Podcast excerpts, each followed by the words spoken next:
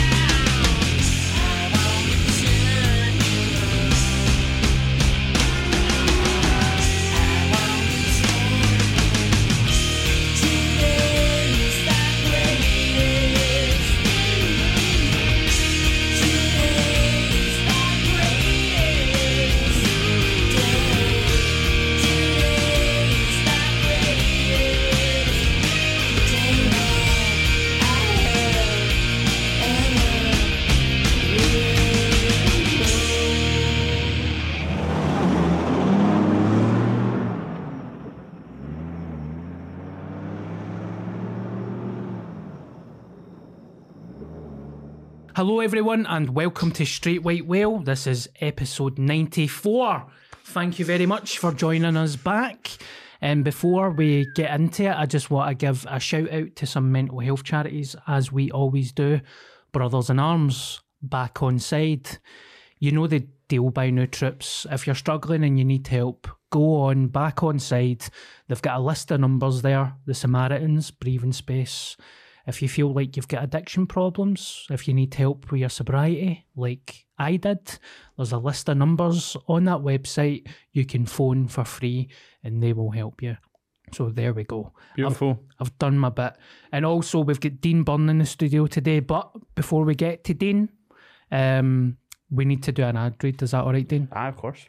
Thank you very much. Dean, you are uh, lamenting your your voiceover skills. Wait to hear me, mate. Oh, I'm kidding on. cannot See, wait. just before we get into it as well, I've just recabled the studio, and it would seem that Darren's camera's cable just flicked, like dropped a frame. So if any sort of shenanigans like blank screens happen, apologies. We know what Dean's like, total diva. I know. He'll walk Before the the- podcast started, he actually physically slapped me, and he and he told me to do better.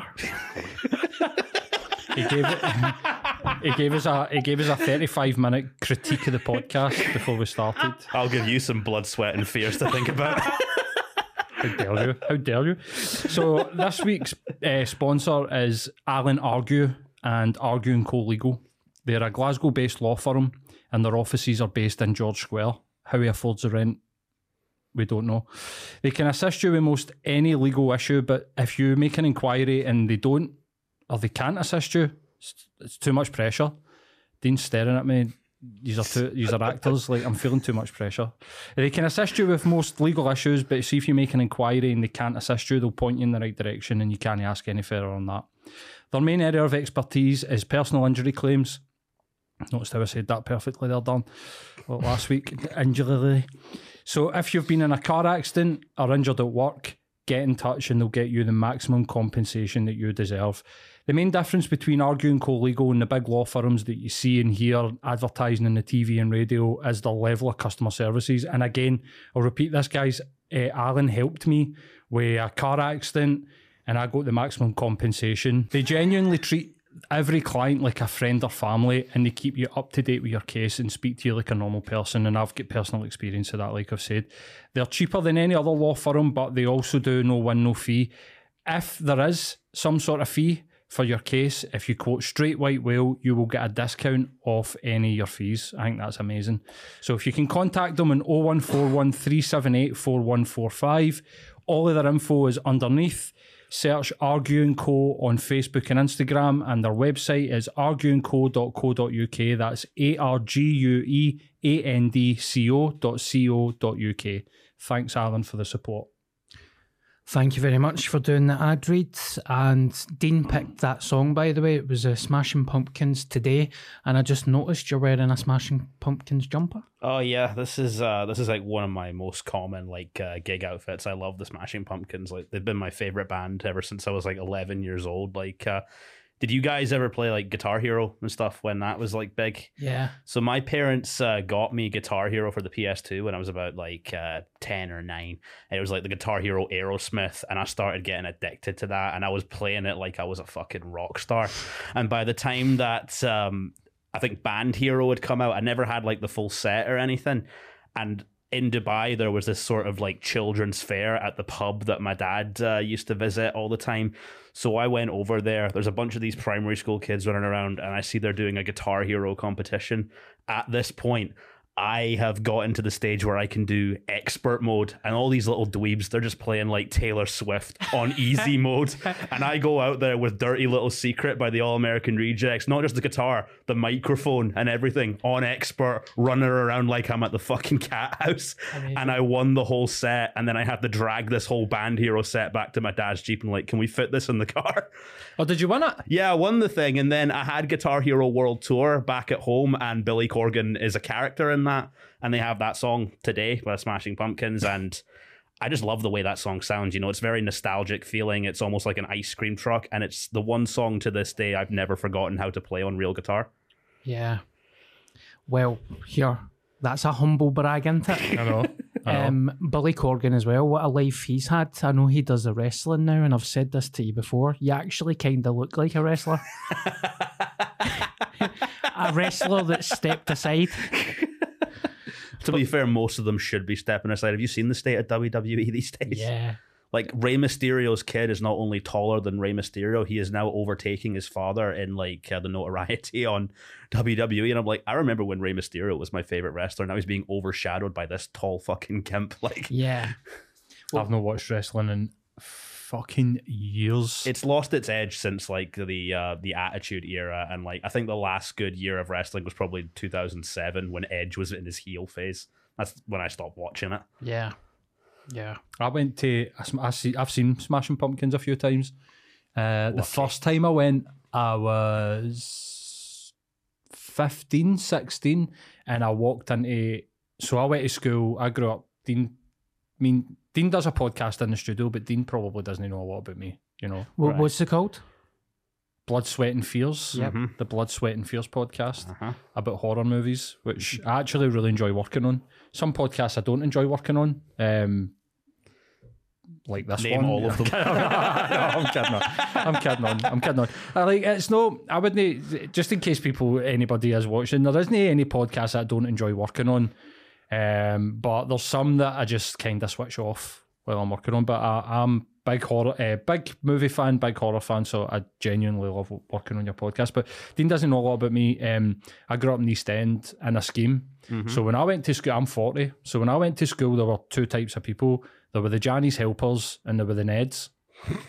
Would you agree, Dom? That, that, Yes. There was I want to see the West Side Story remake of that, where those are the two gangs. That's the two gangs, the Johnny's helpers and the Neds. Well, the Johnny's helpers were pretty much like the guys with no pals. And then and everybody else was a Ned. There was no Goffs. There was no Marshalls. You know, there was one guy that went to my school that listened to Metallica. That was it. Everybody else was into Oasis and all, all that. It was the 90s. And I turned up to school Thursday with like a Smashing Pumpkin Zero hoodie. And oh, mate, I've I got get, the shirt of that as Right, well. I get bodied, mate. Like I was getting called Elvis. Like, what's that? What's this? What's a smashing pumpkin? And I was like, oh, it's like a rock band. And they were like, what, what fucking Elvis? Like, that's the level of intellect that you're talking about. So I get bullied for liking the smashing pumpkins. Um, and I have since came to hate Billy Corgan because He's a bit of a weirdo. I've got a Nirvana tattoo, and there's the rumours about him and Courtney Love while Kurt was still alive. So I'm just like, do you know what? And also, I watched an interview with him two months ago where he claimed to come up with a Nirvana guitar sound, and I'm just like, no, Billy. No. Well, I've always thought like Smashing Pumpkins sound like Nirvana if Kurt had survived. Like they're way more depressing sounding. Yeah.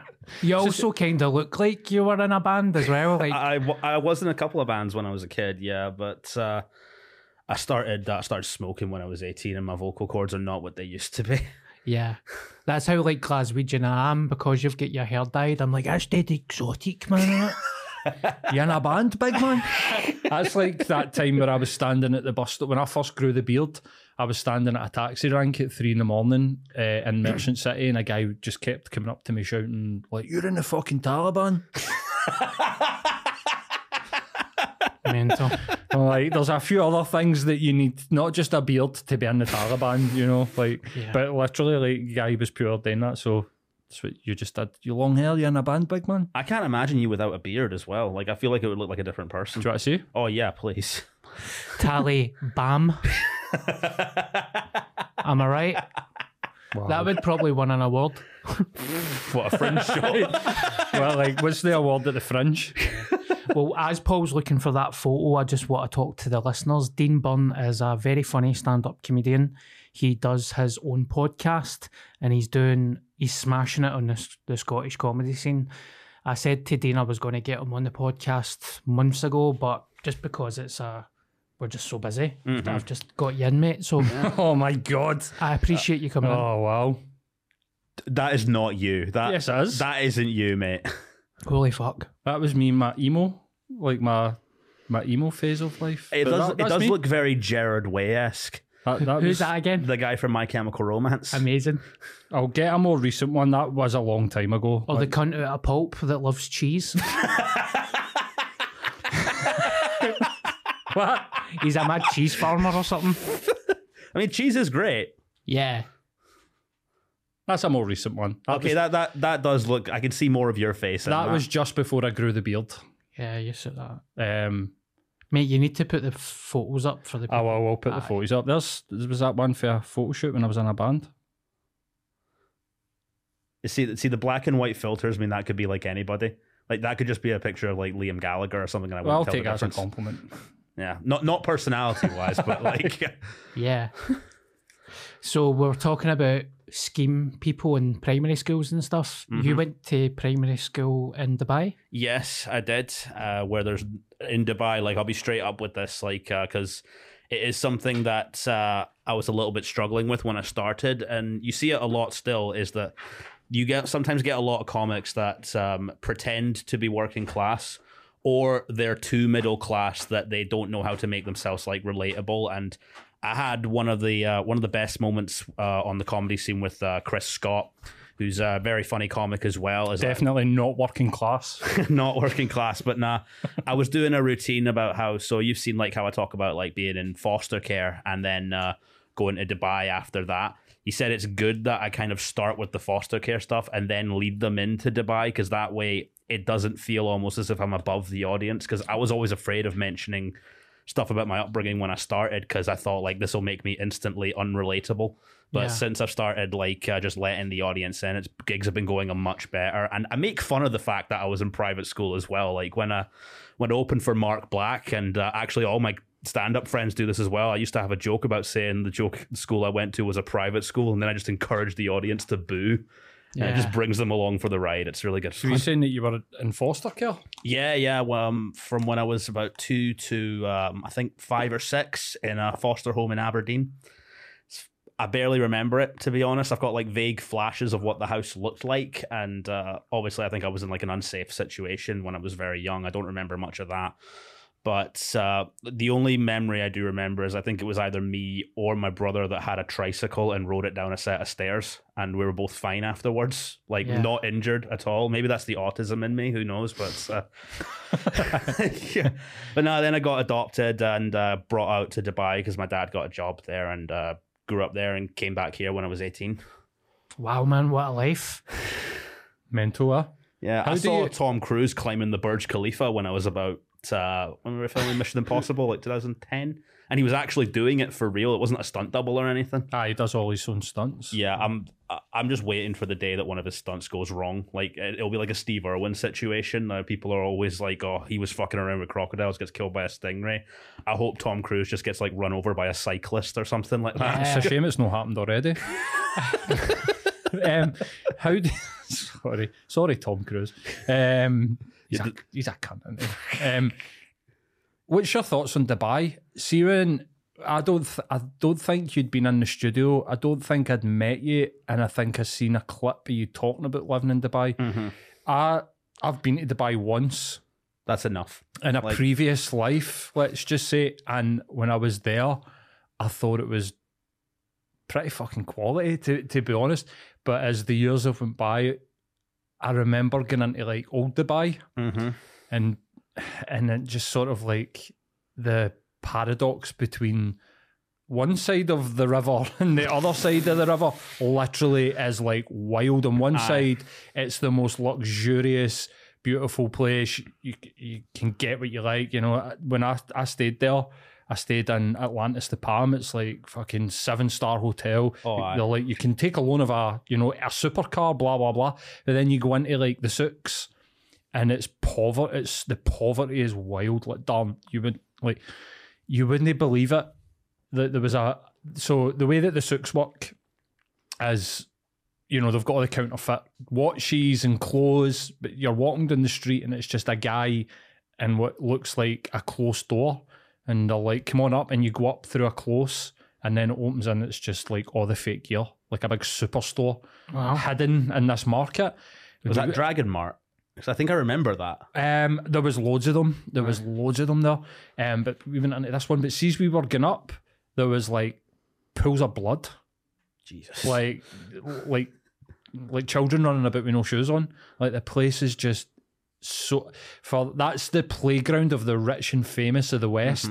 but the actual people that stay there are so badly impoverished that as like years have went on since when I've been there, I've looked back and I'm like, I don't really like that place. Like I would never go back. Nah, it's like imagine a cross between like Blade Runner and the Texas Chainsaw Massacre, and that's what you get when you get Dubai. Wow. Like uh, it's because it's because when I moved there, it was still mostly like a desert area and very like sort of not necessarily poverty stricken, but you know it didn't look like a regular city. And then as I grew up, that's when they started adding more of the skyscrapers and all the the metro stuff, and then it all became like this really rich kind of paradisey kind of world, and it became basically like Beverly Hills but in the future. And growing up there was really weird because we had this thing where thankfully I came back uh, to Glasgow every summer, so it kept me sort of relatively grounded, you know. Uh, and then all my mates from uh, around Paisley would be like, "You come back to Scotland for your summer holidays? What the fuck are you doing?" You ever you ever been in Dubai in July though? oh yeah, hell, man. you can literally fry eggs on the pavement in fucking Dubai, and during summer it's not good. And worst of all is like, uh, so I'm not going to be judging like the religion or anything, but they have Ramadan in Dubai, and it was mostly during summer. And during that time, they don't stop with the whole um, laborers working on the buildings things, and they're not allowed to have like water and stuff because you know it's their religion. I thought that's Yeah. fucking barbaric. yeah, man. there's like as well. They've built like air conditioned walkways in the nice bit so that you can go about constantly indoors, constantly in aircon. But then, like you're saying, they've got literal slaves on building sites that Mm-hmm. are just out there exposed to like 45, 50 degree heat, man. It's, it's For mental, frying man. eggs on pavements, though, I would like. I'd like to see you make a TikTok about that. Imagine a YouTube channel like making fry ups on pavements. Yeah, well, you can't have any pork products there in Dubai, so yeah. Not unless you're on the palm. It's like you're not allowed to drink alcohol either, but I get fucking steaming when I was there. Do you know what oh, I Oh mean? yeah, it's like they have this thing with the alcohol where you need like a license to have alcohol in your house. So to get alcohol for the house parties and stuff, people would have to drive like two hours out to this place called Barracuda in the desert, bring back a whole bunch of booze, and then pray to God they didn't get stopped by the police on the way there. Because if they caught you with alcohol, you were fucked. Yeah.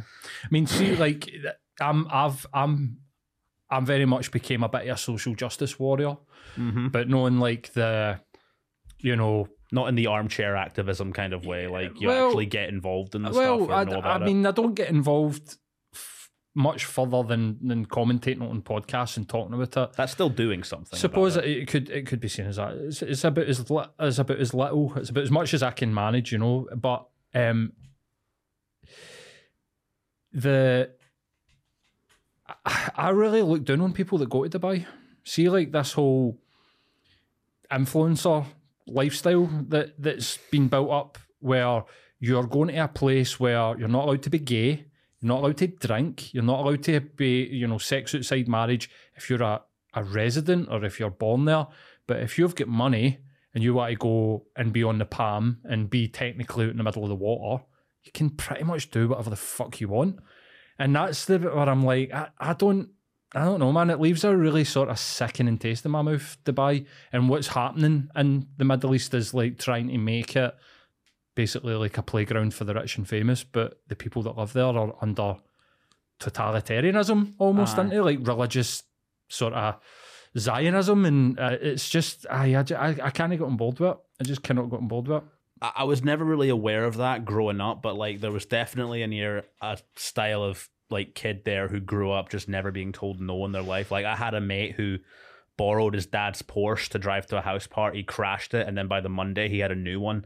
So these are the kind of people that you're dealing with. It's like they grow up with relatively like no self awareness, no understanding of like what their privilege is as a person, and then I found that really hard to sort of relate with because despite like I would say that I grew up like very middle class and like I was my parents made sure that I had everything that I needed.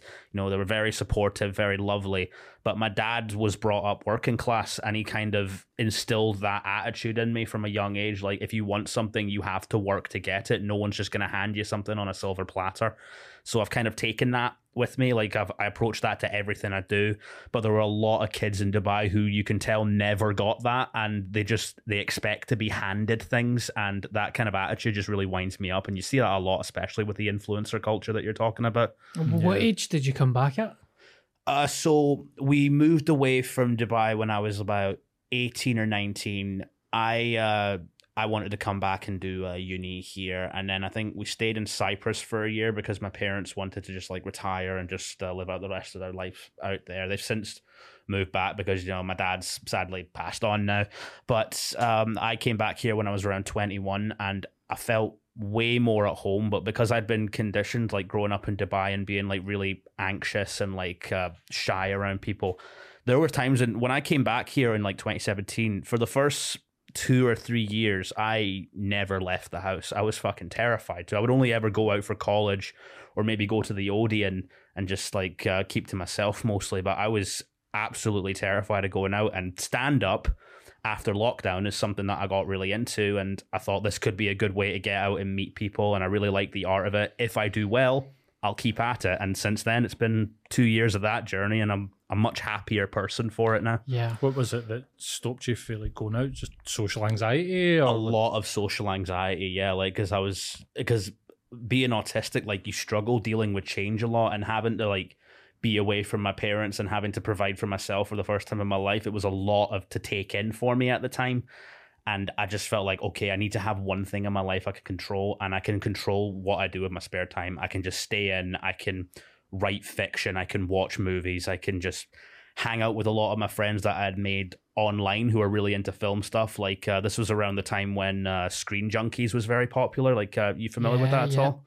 Yep. yeah, sadly, uh, one of their owners turned out to be a massive fucking beast, and I despise him. But uh, I made a lot of friends through that, just like uh, talking about film and having podcasts, and we would just all hang out on like Google Hangouts and stuff. And I felt like, okay, I've got my friends here. I don't really need to go out and make more friends, but Yeah. it was damaging to my mental health, and I only realized that during lockdown. hmm Lockdown was pre- pretty grim for that stuff, and uh, you've been doing it for two years. Yeah, um, I think come November I'll be doing two years for stand up.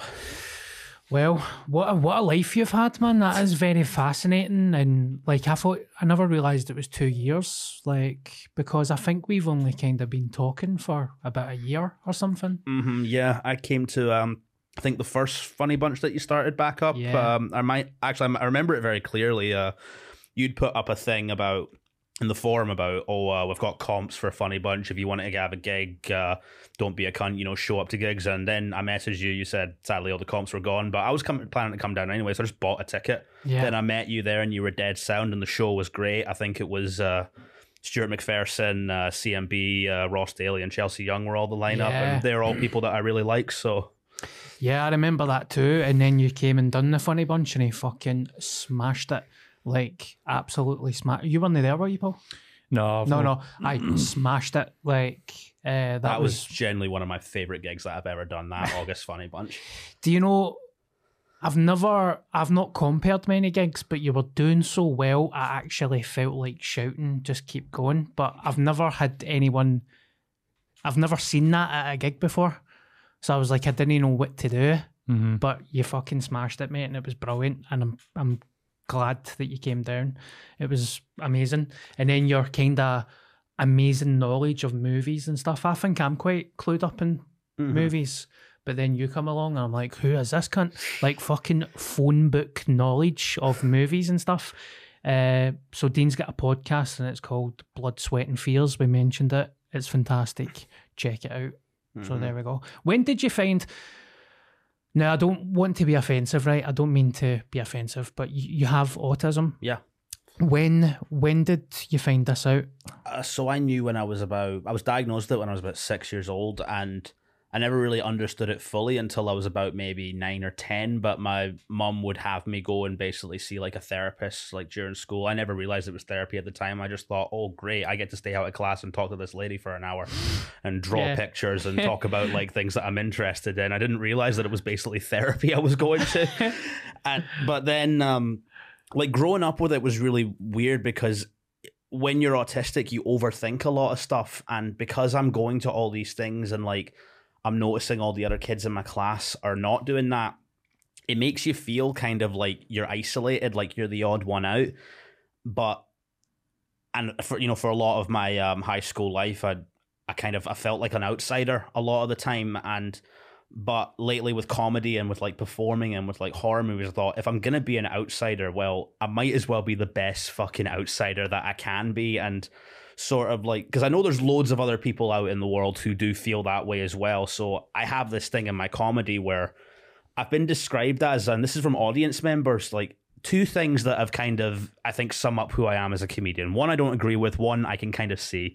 One is at the stand, there was an old lady that came up to me and said, You know, you remind me of kind of like a boy next door type. And when I told that to uh, Jay Lafferty, she laughed in my face because it was like, No, you're not. And then the other one was that you're kind of a likable kind of misfit. And I think like joking about being a kind of misfit and like having the kind of jokes where it's like, oh, the, the whole thing is that you take things too literally, you see things in a different way than others that kind of brings a lot more people in and i think that's why a lot of people like do respond to my stand up when they see me live and like all i'm doing is being myself and when i had like when i started I wasn't being myself. So uh, you, I've told you about this before, but I used to have a really stupid stage name. Yeah. And like all of my comedy mates who are listening to this, you're gonna fucking love this. oh yeah. So when I started, I was still coming out of that phase of I'm so shy and so autistic that I don't because part of my autism is that I have this thing called rejection sensitivity dysphoria, and that's where if you are really rejected on one thing, it can like sort of cripple you emotionally for a few days. And like that, there would be times where I would just spend three or four days in bed just like rewatching like horror films, trying to feel better about myself. So I knew like going in to stand up, I don't want to go on there as my own name because what if they don't like me? And what if that rejection hits so hard that I end up going back into being the sort of never leaving the house and things like that? So I went by the Glasgow Kid because it was kind of like this sort of weird character that I'd invented, almost like an outlaw who's like, yeah, I'm the sort of truth telling kind of outlaw guy. Don't fuck with me kind of thing. But the issue with that was I was kind of isolating myself even more. I was doing jokes that I didn't think were funny, but I thought the audience would respond to, like a lot of topical and current event stuff. And then a lot of my friends who had made uh, during stand up, and I'm so grateful to be mates with these guys, people who have come up with like Jack Trainer, uh, Peter Bell, Kyle Samuel, Charlie Ashton, Sean Chalmers, all those people, they constantly teased me about the Glasgow Kid name and why it was like it's it was stupid to have and that they were really encouraging me to just be myself on stage. And then right before Fringe, I saw this clip of uh, Vittorio Angeloni talking on a podcast saying like, if you are, if you're not being genuine in stand up, why the fuck are you in it? And that kind of broke me out of it. So I messaged Kyle, said, hey, I know I'm the Glasgow kid on our Fringe poster, but can we change it? I just want to go back to my real name. And then when I did go back to my real name, I started talking about being in foster care. I started talking more about my experiences in Dubai and being autistic. And the improvement that I felt as a stand up from then on just kept fucking escalating. So I wish I had been that brave from the get go, but I'm glad that I went through that journey of my career as well, if that makes sense. Yeah, it makes sense. It makes, I mean, I think it's quite, it makes you likable as well. Like, that's a kind of cute story into it, calling yourself the Glasgow, Glasgow Kid. Like, um, uh, but here it's about finding your voice, and you, you find that through constantly gigging. And I've been through that as well. When I first started, I used to wear a really stupid suit, and I felt like I was hiding behind the suit. I uh, I could you never know? wear a suit on in a stand up thing. I, I feel like that's kind of going away now, though. Yeah. Like the suited comedian. Yeah. Uh, it's like, aye. When did you start? I did my very first gig when I was 18 and then I never done it again until I was 24. And then I started from 24 kind of onwards. So I've been around the circuit since I've been 18 and I'm 36 now. Okay, now from that's, that's quite a career, man. 18 to 24, all I did was watch stand up. And then I built up the courage again to do to do another gig. But then, you know, I, I would probably say I've been going for 15 years, but I didn't gig during COVID. I also took I was having really bad mental health problems once, and I took a, a year break. So I've kind of dipped, dipped in and out, but I've always watched it and always kind of been around the circuit. Because mm. I remember a promoter, it was like my third gig or something, and a promoter was like that. You've been going for years, and I was like, no, no, no. I'd done my first gig years ago, and I disappeared because I was shite. I was fucking shite. What, what kind of stuff were you doing when you started? Because I'm always curious to see how comedians like started off. Do you know? I can't really remember m- much of what I was doing, but a comedian was like, "You need to keep doing it, and you'll find your voice eventually." I'm quite similar to you. I was like scared about mental health and addiction and stuff. Mm-hmm. I was like, I'm never going to talk about that. So I was like, kind of, you know, generic jokes.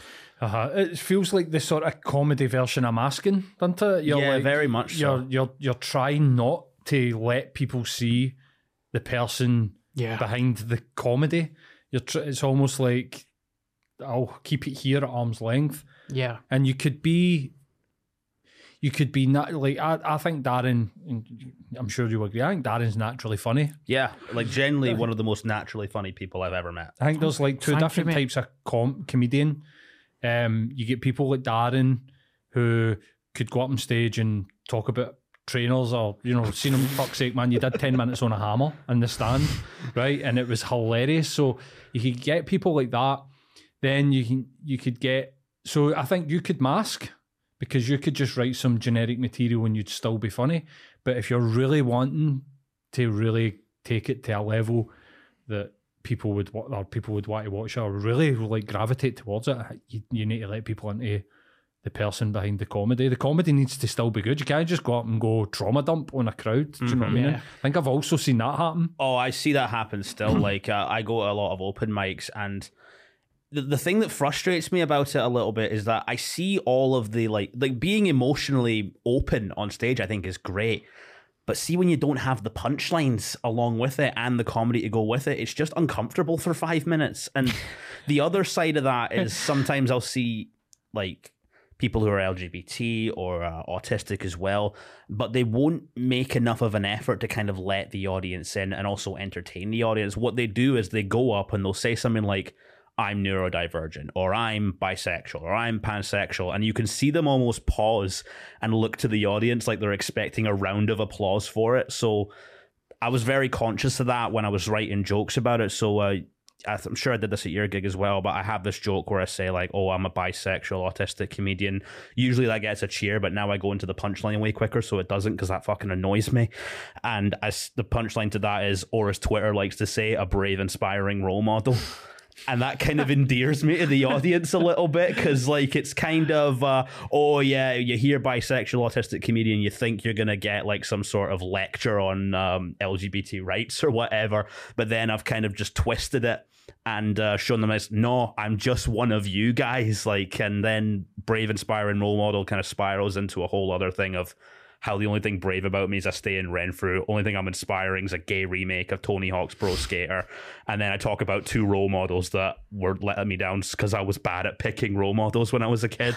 like it was Gal Gadot, J.K. Rowling, and I used to have a wow. Kevin Spacey bit. Oh wow!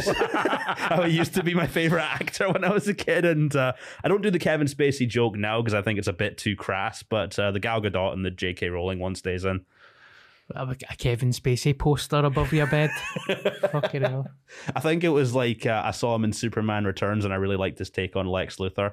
And now re rewatching that film, I'm like, you're just trying to copy Gene Hackman, you fucking hack. Yeah. Have you seen K-Pax? I haven't. No, what's that? Uh, he plays an alien in it. I've spoken about it does. before, and he eats a full banana, unpeeled. That's acting. That's acting. Oh, it's not. It's no acting. Kevin Spacey is genuinely a fucking creep. Like he would. He's the type of guy that would sit and eat a full banana. Yeah. Have you seen actually that um, when the thing of him came out, it was around 2017, and there's a clip from Baby Driver where he talks to Ansel Elgort and he says, I was blinded by the balls on that kid. And watching it back now, knowing what happened to him, just makes that line even fucking weirder. And then the last movie he did after his allegations had come out, which also starred Ansel Elgort, a fellow nonce, was called Billionaires Boys Club. And I'm like, you're not being very self aware here, are you, Kevin? Like, and his most famous role, in American Beauty, he's, he's a fucking he's a nonce. So it's like, what the fuck? Do you know what I mean? And he's having like mad fucking weird sex dreams about the last the wee girl that stays next door. So you're it's weird, isn't it? Mm-hmm. Like Kevin Spacey's a really weird one because you're like he he seems like a creep. and he plays these creepy characters really well. And then it comes out, he is a fucking creep. You're like, oh well. Aye. Art mimicking life is Aye. Yeah, I used to have this really bad bit about Kevin Spacey, which kind of just a stupid pun, and it was something like on the lines of, uh, "Oh, Kevin Spacey, I bet that's a stage name as well, just like I've got." Because I bet when uh, he was on all those movie sets and people, and he was going up to people, they were just like Kevin Spacey. used to get a laugh, but most of the time it would just get a groan, so I don't do it anymore. Here, as long as you find it funny, I think that's half the battle as well. By the way, because Mm-hmm. so you're bisexual, you're you've got autism, yep. and you are non-binary. Yeah. So how does it feel being on a podcast called Straight White Whale?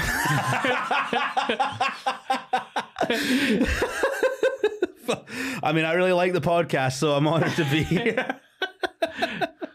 there we go. I appreciate it. Paul, do you like? have autism. What's your special interest, Paul? Let's find out. Do that water there, mate? What water? Did you say you bought water? No. I thought you said you bought water. Sorry, mate. Did you know message me? I You said- message just saying don't buy me any more fizzy water. I've still got two bottles. Oh, right, okay, sorry, mate. Um, I'm dyslexic, as, as we've just found out there. I read that as Paul bought me water, and I was like, cheers, mate. Oh, mate, Um, sorry. No, don't be daft. It's, there's one that hasn't been opened. um, can I have a wee? Well, I'll re-gift it. Is that okay? I'm giving you back. Sorry, Dean. Very unprofessional. Oh, that's a good flavor too, grape and blackberry. There's nothing wrong with your eyesight. Do you want a tan? Oh, no, I'm all right. I'm trying to stay off this. Um, What were you so- going to ask though? You were going to ask me. Oh no. Was that the question? Did I have the water? No, I was going to say, do, do you know anybody with autism apart you- from me? My nephew's got autism. But um, No, I don't know. That wasn't the question. And I, I think 95% of the Scottish comedy scene also has it. Like they either have ADD, ADHD, autism, aye. or some kind of neurodivergent disorder. I want to meet the 5% that don't just to have like a different kind of conversation with them, you know? so, well, like you know, we, we recorded. We won't, won't give any spoilers. We, we recorded an episode of your podcast with Kate Hammer in here the other night, and she was saying it was very easy to spot the normies in the green room. Yeah. um, and I, um, I, I, I did think if I was on this podcast, I'd be like, "Why is that? Are they funny?" Sorry, No, sorry to the two neurodivergent comedians that are sitting across. Many of us have those stubborn pounds that seem impossible to lose, no matter how good we eat or how hard we work out. My solution is plush PlushCare. PlushCare is a leading telehealth provider with doctors who are there for you day and night to partner with you in your weight loss journey. They can prescribe FDA-approved weight loss medications like Wegovy and Zepbound for those who qualify. Plus, they accept most insurance plans. To get started, visit plushcare.com slash weight loss. That's plushcare.com slash weight loss. Quality sleep is essential. That's why the Sleep Number Smart Bed is designed for your ever evolving sleep needs. Need a bed that's firmer or softer on either side? Helps you sleep at a comfortable temperature? Sleep Number Smart Beds let you individualize your comfort so you sleep better together. JD Power ranks Sleep Number number 1 in customer satisfaction with mattresses purchased in-store. And now, save 50% on the Sleep Number limited edition Smart Bed for a limited time. For JD Power 2023 award information, visit jdpower.com/awards. Only at a Sleep Number store or sleepnumber.com. we are communicating through telepathic messages. Is he talking about us? Uh, or just go on the comedy forum and you'll see it. Kid, oh, shit. We're no naming any. We're not going to name any names, but there's a Scottish comedy forum on Facebook, and that is just a clusterfuck of mental health problems. It But mental, I, I, like I'd mentioned, or I didn't mention it earlier, but I like to mention it in this podcast. I played in a band for 10 years, and it's the same with musicians, mate. Aye. Every single one of them has got some form of severe mental health problem or neurodiversion. I don't think. I, I'm, I don't think it's like a requirement to do the job, it's- but it does it's- help. It, it attracts. Mm-hmm. It attracts people.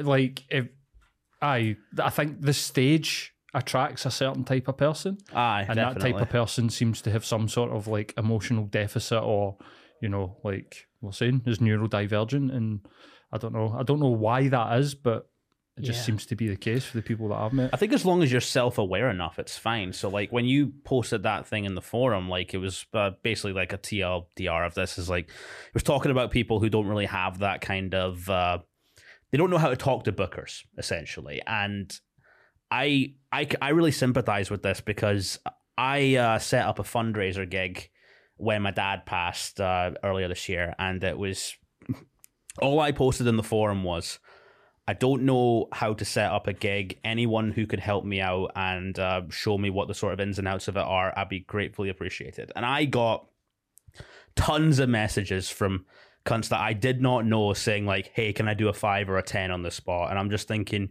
you clearly haven't looked at the post. You're just seeing this as stage time. I now know not to work with those people again Yeah. and um, my pals at the time because like i was going through it really badly they were saying like you should just fill this fundraiser gig with pros and just make it make the most money that it can and i probably could have done that because uh, like cmb and uh, liam farrelly both agreed to go and do it like um, i'll love them forever for that i'm eternally grateful for it but it also i don't think it would have felt right me doing that gig without my friends that had like come up with me and stand up and that so we got CMB and Farrelly, and uh, I just booked it out with people that I liked working with and uh, people that I'd come up with, and also some people who um like. There's a really good act actually that I uh, I don't know if I don't know if she's still on the circuit, but her name's Mia Clock. She does. Um, she did a couple of gigs like at the start of the year, and I uh, booked her for that as well because I saw a lot of like really good potential in her, and she fucking smashed it as well. I don't know if she's still doing comedy, but uh, she definitely did. Should Is that a stage name or is it our I think it's her real name? Yeah. yeah? Uh, no offense, Mia. I'm just like, uh, uh, just in case I Hey, do. she always keeps to her time on stage though, so it's fine. yeah. Uh, Is that a dig, you cunt? Uh, no, no, no, no, no, because her last name's Clock. Aye, all right, that's, okay. a, that's a clock. well seen. I've got something wrong with this. what do you mean by that? hey, I, oh, I mean, on that, I mean, you're hosting the gig. As far as I see it, it's your gig. You can do whatever the fuck you want when you're Yeah. hosting. Yeah. Well, aye, the co- the comedy forum is uh, a bonfire, and you know all that stuff that Paul was saying about bands. Paul gave me some great advice about a year ago. What was the term again? Was it shadow? Living in your shadow? But that that is a term, but I don't remember what context I said it to you. in. You said something like living with your shadow or living in the shadow. The shadow being that your your life, some stuff in your life Uh-huh. can embarrass you and stuff. uh-huh. What was the term? Is it just called the shadow? Uh-huh. So like aye, Union, so like Carl Jung, they they referred to the shadow being the part of you of which you it'll follow you about everywhere, but maybe you don't want people to know about it, you know, and you, you that's you're living you're sort of living you know, living in in your shadow, but you everybody has that sort of dark thing about them. And if you just the best way for you to deal with that is to bring it out into the open. You know, like l- go into your shadow. Don't like run away from it, but mm-hmm. being sort of like following you about behind you. Mm-hmm. Well, I feel like I, I never knew that term, Dean, but when I something cha- when I found my voice in mm-hmm. comedy, that's what I did. I brought out addiction, mental health, family stuff, but also like see when I was doing stand up comedy and I was a trolley boy in Asda, and I used to walk into a green room and there's like. Not that I'm looking down in that job. I did that for 10 years, but you're sitting with like Bridges or Tom Stade, and they're like, "Do- What do you work as? And I'm like, Fuck, I don't want to say a trolley boy. Aye. Like, I'm so ashamed of that. But then something in my head was like, I've got jokes on that, and I can own it and embrace it. Uh, so I would say, apply that to your life, mate, and just fucking go for it, man. I just, I absolutely love Tom Stade. Uh, there's actually quite recently, uh, me and him were both doing the Edinburgh stand, and he was at my first ever Red Raw. Right, he walks into the the green room, instantly remembers me, and is like, "Hey, it's the Glasgow Kid. How you fucking doing?" And then he comes up and he's like, "Oh, see that line you gave to me about uh, me looking like a character from Vice City? I use it on my tour, and it fucking kills, man." And I'm like. Tom Stade not only was nice to me when I had a fucking stupid stage name, he also uses a throwaway line that I gave him during my first Red Raw. And I'm just like, This gun's a fucking gem, Yeah, man. I, I. I would love to get him on Blood, Sweat, and Fears eventually. He's an absolute riot, and I, Yeah. I love gigging with him. He's a good guy. I went up to Edinburgh once at a venue that's shut down now. It was a dance club, and I went up and I was like, "Fuck it, I'm going to do a character act." This was like ten years ago or something. Very fitting for an Edinburgh crowd. Yes, and Tom Stade was closing it, and I was like, "Do you know I could do my best of, or I'll just do my new stuff." And I went up and tried this character, and to say that I hurrah, it, it was beyond a death. It was like beyond a death. See the promoter. The promoter made me message the manager of the pub to apologise.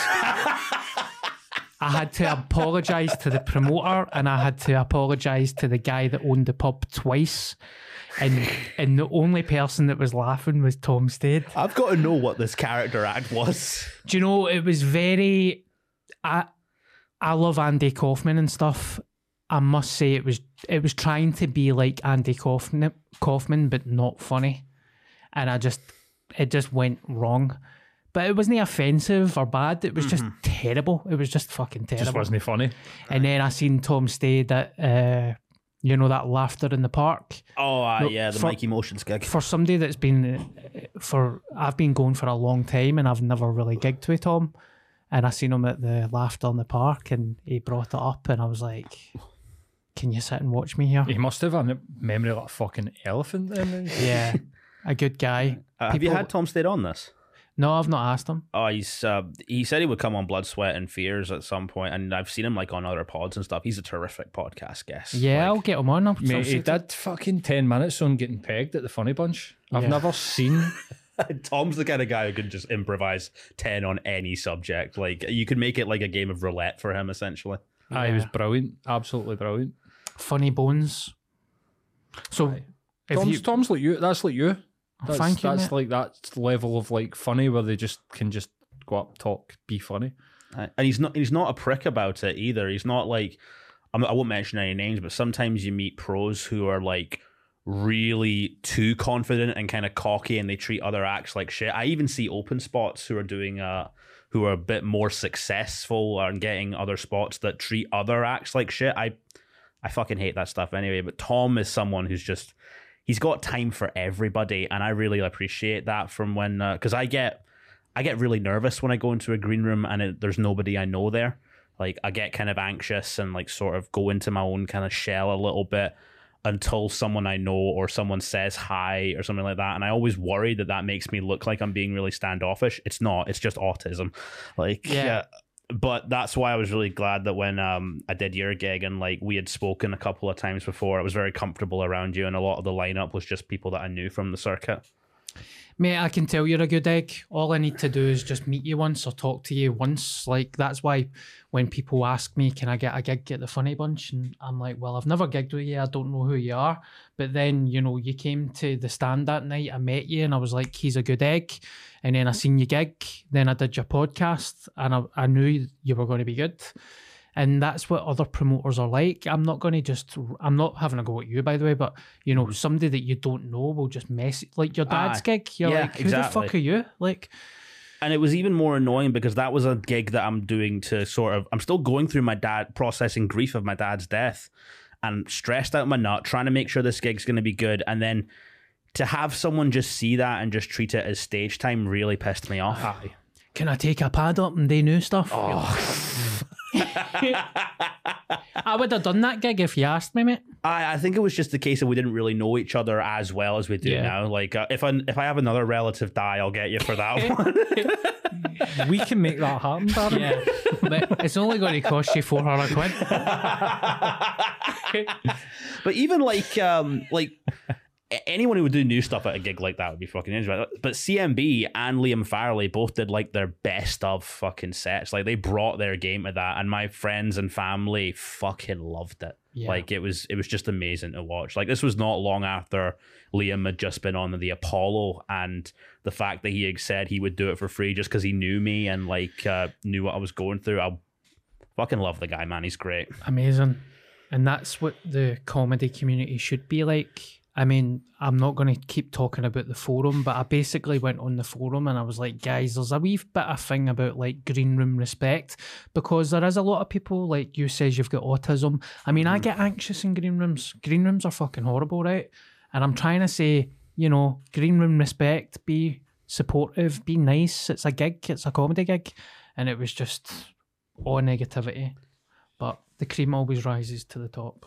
Thank fuck I'm on a- ADHD meds, by the way, because if I wasn't, I would be shaving my hair off and my eyebrows off and like Vaselining my face up in front of the mirror. It'd be like you'd be like that dude in the first uh, couple compilations of Saw who's rubbed Vaseline and has to get a candle around the fucking room. And then two weeks later, I'm like, why did I do that? I don't, I can't even remember. Eckies, man, they're wild. Hi. So we've spoke about stand-up comedy, but I don't think a lot of people know that you also do voiceover work. Uh, yeah. And you also do acting. Mm-hmm. Now, I don't know if you know this, Paul, but Dean was in a panto a couple of weeks ago. It wasn't a panto. Wasn't it a panto? No, it was, just a Wizard of regular play. Oz, and I do know. but Sorry. it's all right. Right. I would love to do panto though. It's just like uh, I think I- you need to be a bit more of an experienced actor to do panto. I have failed.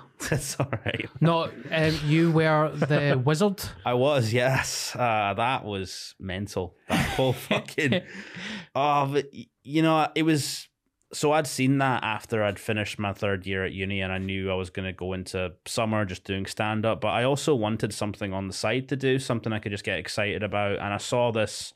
My friend Lois, who uh, I've done uh, plays with at Strathclyde Uni with the React and everything like that. They're, by the way, one of some of the fucking best friends I've ever had. You know, there you can get their little shout out too. But it was a theater group that was putting on the Wizard of Oz, and I've loved that character ever since I was young. You know, the wizard was always my favorite character when I was a kid, and I looked at that and I thought, I can bring my own kind of style to that. I can do my own take on that and have it be fun. Went and auditioned for it, got the part. For the next three months, I was stressed as fuck trying to balance play rehearsals, comedy, the podcast, and other things. But despite all that stress, see everything. See that week where we were all doing it and all doing it together and just coming together and like that camaraderie. And I'm there doing my big Wizard of Oz voice and delivering all these lines to like the Tin Man and the Scarecrow and Dorothy. I genuinely got so fucking emotional. Like the the the story, as cheesy as it sounds, the power of that story kind of got to me, and especially got to shout out this person, uh, Annie Farrell, who played Dorothy with me. She is like a young Judy Garland. Like genuinely, when she was doing some of the lines as Dorothy, because they also had me play Uncle Henry. Uh, who's like uh, Dorothy's uncle at the beginning? You don't. Re- he's not really a memorable character in the film, but I kind of, as an actor, I looked at that and thought, okay, how can I make him a bit more memorable? So I based my kind of performance of him off of how my dad used to be when I'm growing up, like, you know, strict but loving and protective and kind of like Jonathan Kent from Smallville. Yeah. And there were scenes where Dorothy's just, we, we had Toto as like a wee little toy dog in a basket, but I'm trying to like take it away from her so that Miss Gulch can get it. And the way Annie was acting genuinely got me choked up. And like, it wasn't just her who was playing Dorothy. There was also uh, Leanne who played it on the other nights. Um, you know, like Michael Butler always playing the Scarecrow, Lee McIntyre playing the Lion, and uh, all that. The whole cast that I worked with were amazing. And see that last night when the curtain dropped, I I just had this realization of, I'm I'm never gonna be able to do this show with these people again. I'm I was quite fucking sad because like we had all kind of came together and done this. And the best part of doing that play was see at the end, we go out in costume and you're then you're taking pictures with like all the kids and stuff who have who are maybe like four or five or whatever, and it kind of sits into you that you're probably their first memory of this story. Yeah. And that's fucking beautiful to me. Until I just realized they all wanted pictures with Dorothy and walked past me. it's like, my name's on the fucking poster, kid. Like, what's. Apparently, I made a kid cry in the audience as well, which was fucking hilarious. Like, uh, Job done. my little cousin uh, came to watch uh, and he told me that when I was doing the big scary wizard voice, like uh, trying to make him a bit more antagonistic, there was a kid next to him who was crying. Good. That's Sorry. showbiz. That's the same with Panto. When I see people crying and stuff, you're like, well, it's it's still a good memory. I mm-hmm. remember crying at pantos as well, or hate proper hating the baddie. Oh, I yeah, and like I the thing I find about comedians doing acting as well, because like I get asked this a lot: Would you rather be a comedian, a writer, or an actor? I think they all work in tandem with one another. If you're a good comedian, you're writing all the time. If you also have acting skills, you can bring a bit of sort of theatricality to your performance, and it all works together. It doesn't have to work against each other. So when I was playing the wizard, I'm thinking like I'm going to approach this character from the idea of like he's the living embodiment of imposter syndrome. He's a guy who's pretending to be something that he's not. And I kind of brought a lot of uh, experiences from my own life into that. So when I'm behind the curtain, I'm all like, I am the great and powerful Oz. And then when I get caught, it kind of goes into this like frail thing like, oh, I am the great and powerful wizard of Oz. Yeah. But then the, uh, I mean, I'm, I'm sure you've seen the movie, right? Like, I'm assuming everyone here's seen. Of course. yeah. Like How dare you? the the monologues that he gives to the each of the characters. uh, Specifically, there was this one line with the Tin Man I had that got me really hard. Like, and both Eric and Alex, who played the Tin Man with me, both times they absolutely smashed it. And I have this line where it's like, Remember, my sentimental friend, that a heart is not measured by how much you love, but how much you are loved by others. And on the last night, I had to fight back tears as I was saying that because that that was the point to me where I felt like I'd sort of become the character and like you kind of lose yourself in the performance and like it was a stressful thing, but I'm really glad that I did it and I would happily go back and do another play with that group if I can make it work with comedy. I've got this thing of taking on too many things at the same time and my mum says it stresses me out, but if I'm bored, that's that's worse for me. I'd rather be doing something creative with my time like Yeah. while I can. Yeah. Pretty much. Have you get any cool? Have you get any other exciting projects like that coming up? Um. So React are doing uh, a Midsummer Night's Dream this year. I think on the first of December. I'm playing. Uh, I don't know the. I don't know how to pronounce the character's name. Philostrate. Like I did. I was. I did the audition for this last week, and I did want to play Lysander from Midsummer Night's Dream, who's kind of like this sort of uh, lover dude and an Errol Flynn kind of guy. Thought I'll play it like a swashbuckler. And when I got told I love that, that term. yeah. When I got told that I wasn't Lysander, I was a bit like, oh, I'm kind of shocked, but I thought I did well in the audition. But then I started reading the script, and Lysander has like 200 lines that are all in Shakespearean dialog uh-huh. and I'm like, okay, I'm glad that you never cast me as this because I would be stressed out of my hoop. And Philostrate, as far as I know him, is just some party planner animal, so I can I can do something fun with that. Yeah. Did you hear the the conspiracy about the Wizard of Oz, Paul? Are you aware The of Dark this? Side of the Moon. I've is heard that one. one. I've heard the uh, the Munchkins hanging themselves conspiracy. That's the one I was thinking about, but that's a belter as well. Mm-hmm. If you play Pink Floyd's Dark Side of the Moon to it, it goes in sync. If you hit playing Pink's, Pink Floyd's Dark Side of the Moon when the line rolls at the MGM sign at the start of Wizard of Oz, they make sense. I should do that because after like three months of trying it, I'm still trying to get We're Off to See the Wizard out of my fucking head. Yeah. So what's the Munchkin conspiracy? I'll, I'll let Dean say. It's this. Uh, I think there's a scene in the movie where the prop of it, it kind of looks like a Munchkin actor hanging themselves from a tree, and people have disproved it. They're saying, "Oh, it's just a prop flamingo or anything." But I've looked at it, and it. I can see why people would think it looks like a person. It is quite convincing, but I think because I'm a horror movie fan, I'm kind of maybe part of me wants it to be real because it gives the Wizard of Oz like an extra horror kind of vibe. Yeah. You could turn that into a horror movie quite easily. I think. Oh, I mean, Return to Oz exists. well, so- that is a horror movie. That terrified me as a kid. The Mad Wheelie guys. a lot of those weird like uh, stop motion and uh, really animatronic movies from the 80s have really horrifying t- undertones to them like we could probably do labyrinth on blood sweat and fears and it would be all right Yeah. for sure. What's your favourite horror movie then? What's the what's the ultimate horror for you? see um jaws is my favorite movie scream is probably the horror film that i've rewatched the most because it's the most fun but the movie that made me fall in love with horror was the first child's play because i thought chucky was just such a cool idea for a villain and this is where I get like super nerdy and autistic. See if um uh, the thing when I bring up Chucky, people are always like, "Oh, he's just a wee doll. I could punt him across the room." No, you could not. If your doll came to life and started coming at you with a knife, you'd be fucking scared. Plus, he's got the strength of a full-grown man, and Brad Dourif's performance is, to that character is just so cool because up until then, like dolls in horror films had usually just been silent and like they're more sort of metaphorical, whereas Chucky's got a full on personality. Yeah. And it's it's interesting in the world of horror as well because quite often you get the final girl, whereas with uh, Child's Play, it's a little boy who's the protagonist. You don't see that a lot in horror nowadays, and I think it just adds a little bit of a different flavor. And uh, it's the one that like if I could bring it back to my voice acting, I've always been able to do a fucking good Chucky laugh. If you want that for a fucking clip, Yes. yes. So so Brad Dourif will get there, sound kind of sound like a Chicago gangster, and then as he's running with his knife, kind of just does this, goes.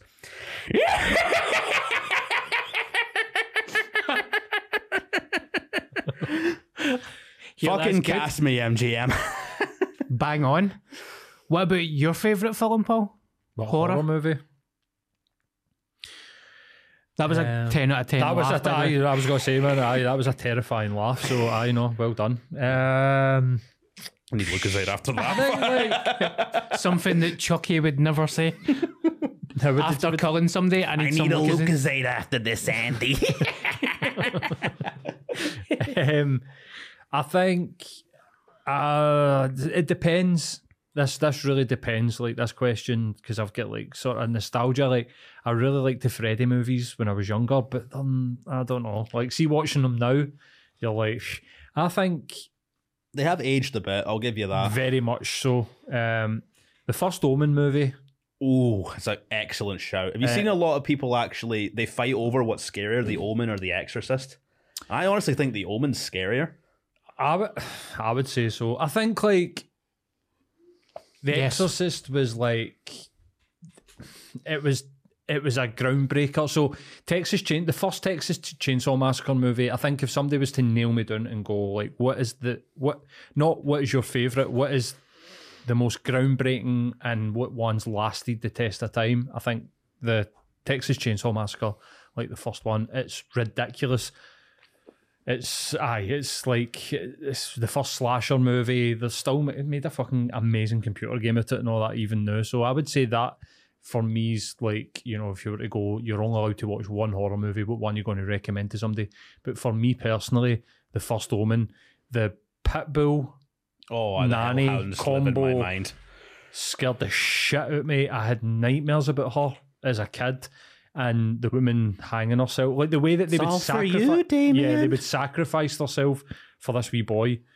Like I think for me, my favourite's the first Omen. Uh, it's, that's a fucking great film. We haven't covered that on uh, Blood, Sweat, and Fears yet, but it's definitely one we are going to do. Oh, you need to do that because it gets silly as well, isn't it? There's like six of them or something now. Yeah, Yeah, the first three when it's Damien, even though the Sam thing, what's his name, Sam, the guy that was in uh, Jurassic Park, Beckett. Sam Neill.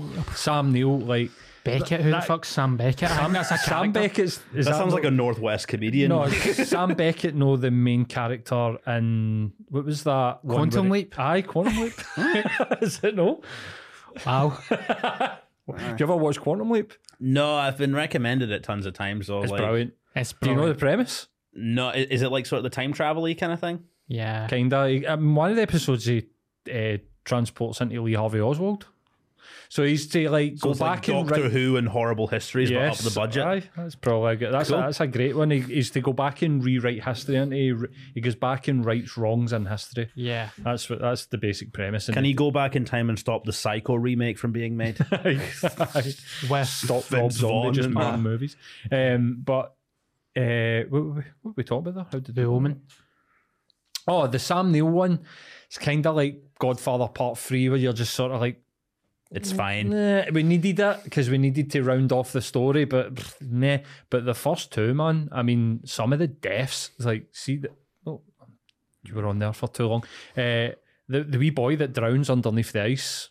The there's a woman gets her eyes pecked out. with a cr- I mean, the deaths are horrific. Aye. Um, but the first the first two, three Omen movies, you're like, right, watch them. But then when it gets into like the fourth and the fifth and all that, New Beginning or whatever it's fucking called. See when they t- uh, has there ever been a movie like that that's actually been good where they've went, we're going to completely change the character, we're going to make it about somebody else. Like it just never works. I think to an extent, maybe you could say Nightmare on Elm Street 3 Dream Warriors. because it focuses on completely new characters. It's kind of a newer concept. I think it's the best use of Freddy in the originals, like even more than the original movie for me. Because like uh, Dream Warriors kind of has that whole thing where it's like uh, we've got all these kids who have been already been kind of uh, gone through a lot of shit before Freddy's in the situation, and then they've got a re- bunch of really cool kills. It uses Nancy much better, so I think it probably has happened. But usually, when they completely change something like and forget the heart of what made it successful in the first place, like uh, have any of you seen the Child's Play remake that came out a couple of years ago? No. Yes. where it's like you know a movie's bad when fucking Mark Hamill can't save it. It's basically they take the concept of Chucky, but instead of the voodoo stuff, they make him just like a doll with a tech thing that like malfunctions. They turn him into the Terminator, and some of the kills in it are good.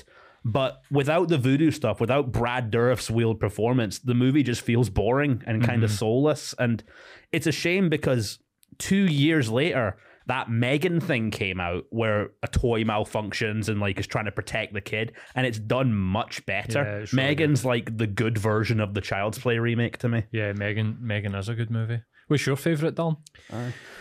I must say, you're, that's a good shout with the Texas Chainsaw Massacre. I think through the time it's not aged. I actually watched it during lockdown and I was like, holy fuck, that is You needed still, a shower after it because Yeah. it's so disgusting. that is still a 10 out of 10 horror I movie. think the soundtrack goes a long way for that as well, man. The Oh, soundtrack to absolutely. it's amazing. But the first thing that I ever watched that made me completely terrified and addicted to horror, and it's aged terribly now, is It.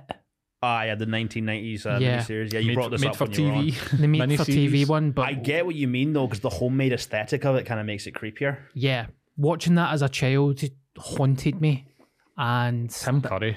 yeah, it was Mm-hmm. fantastic. I, see, wait, it. Um, I'll, I'll quickly, Dean, I worked in Virgin Megastore for a long time. Right. So I'd, you know, there's context to that. Like I worked in Virgin Megastore when that came out in DVD. So there was a period of time where some of the most classic movies of all time weren't available in DVD when they were transitioning from VHS to DVD. Mm-hmm. And it was one of them. People would come in all the time. You could only get it region one, which was like America. And when it came out, I was like, "Pff, forget that, man. Getting that on ASAP. Because I'd only remembered watching it from when I was a wee guy. And I don't know if I watched it in bits. Like the TV would have dictated, like maybe 40 minute segments. But I still thought it was pretty terrifying in certain bits. But it was so long. Yeah. And then the second half of it is like I guess like a it's comedy. It's, almost like, like, a comedy. mini series. That thing, not it's not a film adaptation. Like when uh, when the 2017 It came out, I remember a lot of people were describing it as oh they're just remaking It. No, the 2017 It was actually the first film adaptation of that book, whereas the one in the 90s was a made for TV miniseries, Yeah. and they do something with that where it's they go back and forth between the adult and the kids like it is in the book, but I think that fucks the pacing of it. Yeah. So when they do it as like, but then when they do it later, it's like the kids get their own movie and the adults get their own movie. You have one really good it film with the kids, and then you have one kind of mediocre one with the adults. Yeah. So um, I don't know what the perfect adaptation of that story would be, but like, I guess you got to take the. I'm with you. Don. I remember that being amazing and terrifying. And then as I watched it as an adult, you're like, oh, wow. I don't know if the CG isn't great, you know, with the spider and stuff like I don't know, but there was something about it that you're like, you're saying it hasn't aged well. Here's a question for these like, what have you been terrified by a movie as an adult? Ooh. I'm pretty sure. Actually, it was another clown thing that recently did, and ironically, it's called Terrifier, and it's kind of like that Texas Chainsaw Massacre grisly grindhouse vibe. It's uh, have you have you seen Terrifier? Yes, there's two. Yeah, the the first one is Of like course, I've seen it. It's me. yeah, so um, I don't know if we're gonna do it on the pod because like it is maybe a little bit too much, maybe somewhere down the line. But I've never had to look away from a movie, but with Terrifier, I was watching half of it with my eyes closed because it's not. It's not that it's scary; it's just that it spends so much time on the grim and grisly details. Like, there's a point where Art the clown, the villain in it, is sawing a lassie in half, and you see every grisly detail, every blood spurt, and he's laughing maniacally while he does it. He's kind of like a mimey kind of character. And then in Terrifier 2, I think, which I think is better, they it's more like an 80s film. It plays a little bit more like 80s horror and it's really cool. Like I, I would love to see where the guy goes with the third one, but uh, yeah, that movie I still think about it every fucking day now. Like That's a I'll- great movie. I wouldn't be surprised if we see a lot of Art the Clown this Halloween. Yeah, that's a fantastic movie. Paul, what do you think about that? The, your question? What's mine? Yeah. The, I watched the Japanese Ring on a portable TV in a loft conversion, taking buckets at like midnight on like a Friday night. Oh, was the, first time- Japanese know how to do horror very mate, well. mate. Like that. So Add buckets into the I'll mix. do- Don't they call that Ringu as well? what, what was that? They call that one Ringu in Japan, Oh, I do think. Yeah, which to me sounds like, you know, Pingu's weird uncle fucking. Ringu. what a fucking shite Beatles member or something. But no, like we were in like the far corner of a loft conversion. It was pitch black and it was terrifying. Like to the point where if I had been by myself and I didn't want to be a pussy about it in front of my mates, I'd have probably turned it off. That's how like uh, like psychologically affecting I was finding it. I was sitting there like pure, oh my god. But then when I watched, so uh, my partner's 10 years younger than me, and she's always like, The Ring is her favourite horror movie. And the I one was- with Naomi Watts. uh-huh. Which Yeah. I love, right? Which I have watched and, and I did enjoy it. But see, because I had been so petrified by the Japanese one, when I watched the American one, I was just kind of like, mm, whatever. So for me, and I've not watched it since. And I've not watched any of the Japanese sequels either because I did find it. No, just like ha, like that pure. Oh, that that terrified me, and I really enjoyed it. Like I would have switched it off. Yeah. The thing that only gets to me about the Ring series is you couldn't really do another one without it being less serious because it wouldn't be a videotape. It would be like a fucking TikTok video. Hi. you know they would. sh- getting shared around WhatsApp group chats, and if you open up the video, you're you get a fucking you get a Snapchat that's like pure. You're gonna die. People are jumping on the trend and then they're dying midway through it. I that here that is the way that they they would remake a film like that. Um, Sounds hot. That that sounds. I mean, that sounds t- terrible to me. I think it would be cool actually. I think they did this in the third one, but it was an idea they had where they stuck the ring videotape on an in-flight movie system and the entire movie took place on a plane.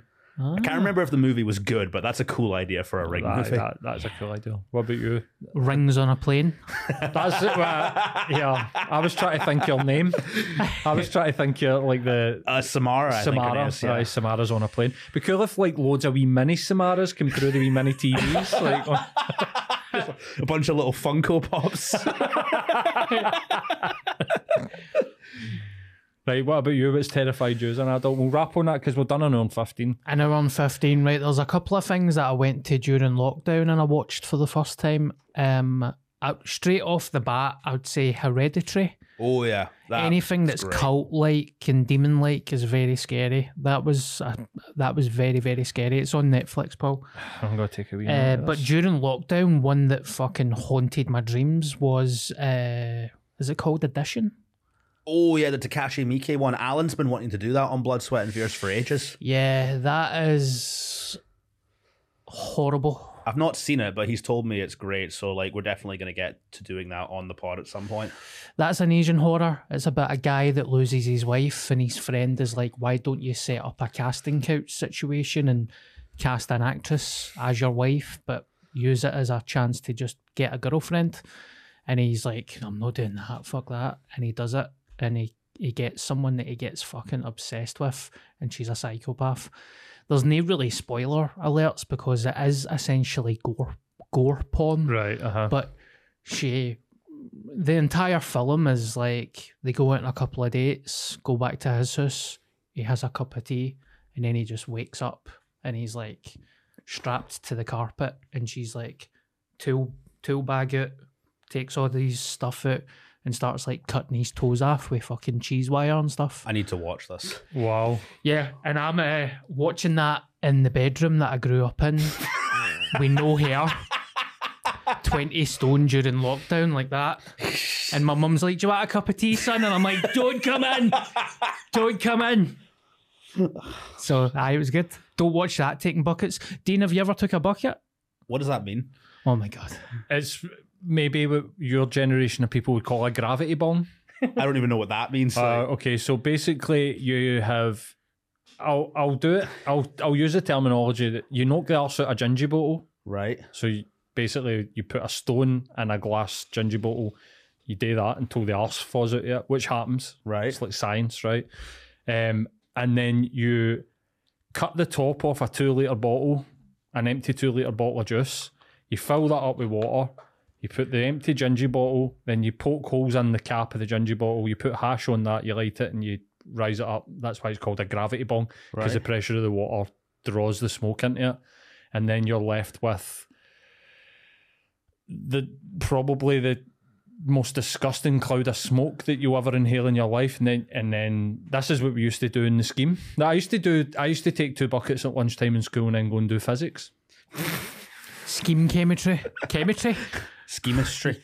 I know. I'm, I just make a bucket there. Scheme badibba Scheme chemistry. Uh, no, I have never done that, but uh, like it's funny you mentioned because actually Jack Trainer had to explain that what the phrase "brand new" meant to me after about seven months of knowing him. So You're brand new. Like yeah, that. anytime we'd be in a comedian's chat and he'd say like, "Oh, this comedian's brand new," for about seven months, I thought he meant it literally. Right. Like the first gig. Yeah, and then he said like, "Oh, Tom Stade brand new." I'm like, "Mate, he's been going for fucking years." No, you know, he's been gone for 10, 15 years. and then when I told him that, I was like, "Dean, you are so fucking autistic, mate." Like- Brilliant. See, to be fair, right, you grew up in Dubai. Like, if somebody came here and didn't know and had never had that explained to them, I would understand why they would be like, what do you mean, brand new? Uh-huh. Aye. I totally get it. Plus, Oh. if you get caught taking a bucket in Dubai, you'd probably get 140 years. Oh yeah, absolutely. I've had mates who went to jail after like being caught selling weed and that. Really? Yeah, Wow. They're really strict with it over there. But uh, yeah, that's why I've never really been involved in like the drug scene. I've taken weed once, but it just made me feel sick. And then I tried to watch the first five minutes of Pirates of the Caribbean, and by the end of that five minutes, I felt like I'd watched the whole trilogy. Yeah. Well, that's what we're going to do after this podcast, mate. Excellent. We're rigging you up a bucket. And then we're going to watch all nine of the Pirates of the Caribbean movies. we're having a Johnny Deppathon. Hi. Well, we've went over time, Dean. So we normally do an hour, and we've done about an hour and 20 minutes. So we're going to wrap it up with that, if that's Right. okay. Ah, absolutely, it was a pleasure to be on, man. You're brilliant, mate. You're always welcome back. It's an open invitation. I'll get you back to the funny bunch as well. And if I'm ever doing gigs, I'll get you in for support. If you've no fucking went through the stratosphere by then, you can't. I will do a gig for you anytime, Darren. You're an absolute legend, mate. So see people that listening listen to this, that we have a good group of people that listen to this.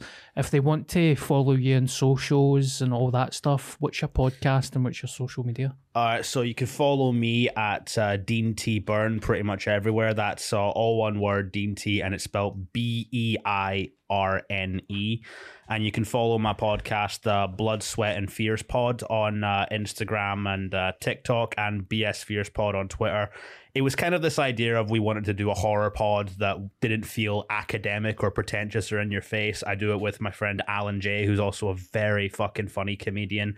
We have a blast in here every time doing it, and uh, likewise, we're definitely going to get you back in Yeah, for mate. that uh, for whatever movie you want down the line. And Paul, actually, now that I'm thinking about it, we should probably get you on as a guest at some point. We could do Omen. Yeah, we, we could get you on for The Omen, man. That would be class.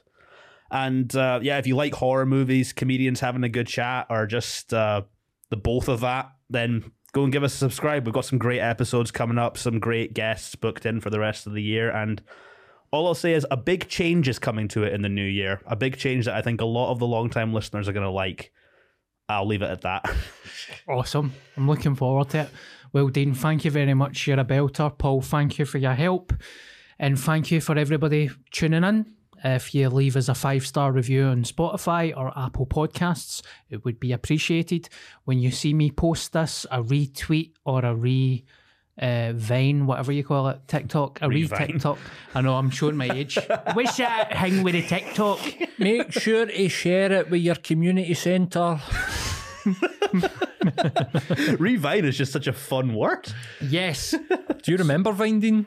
Yeah, but I never really took interest in it. I was in my edgy, like, oh, what's social media? I'm going to go back to reading books kind of face back then.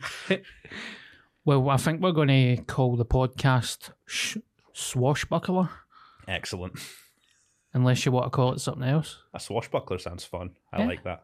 Okay. Thank you very much, everybody. See you next week. Paul, just delete that.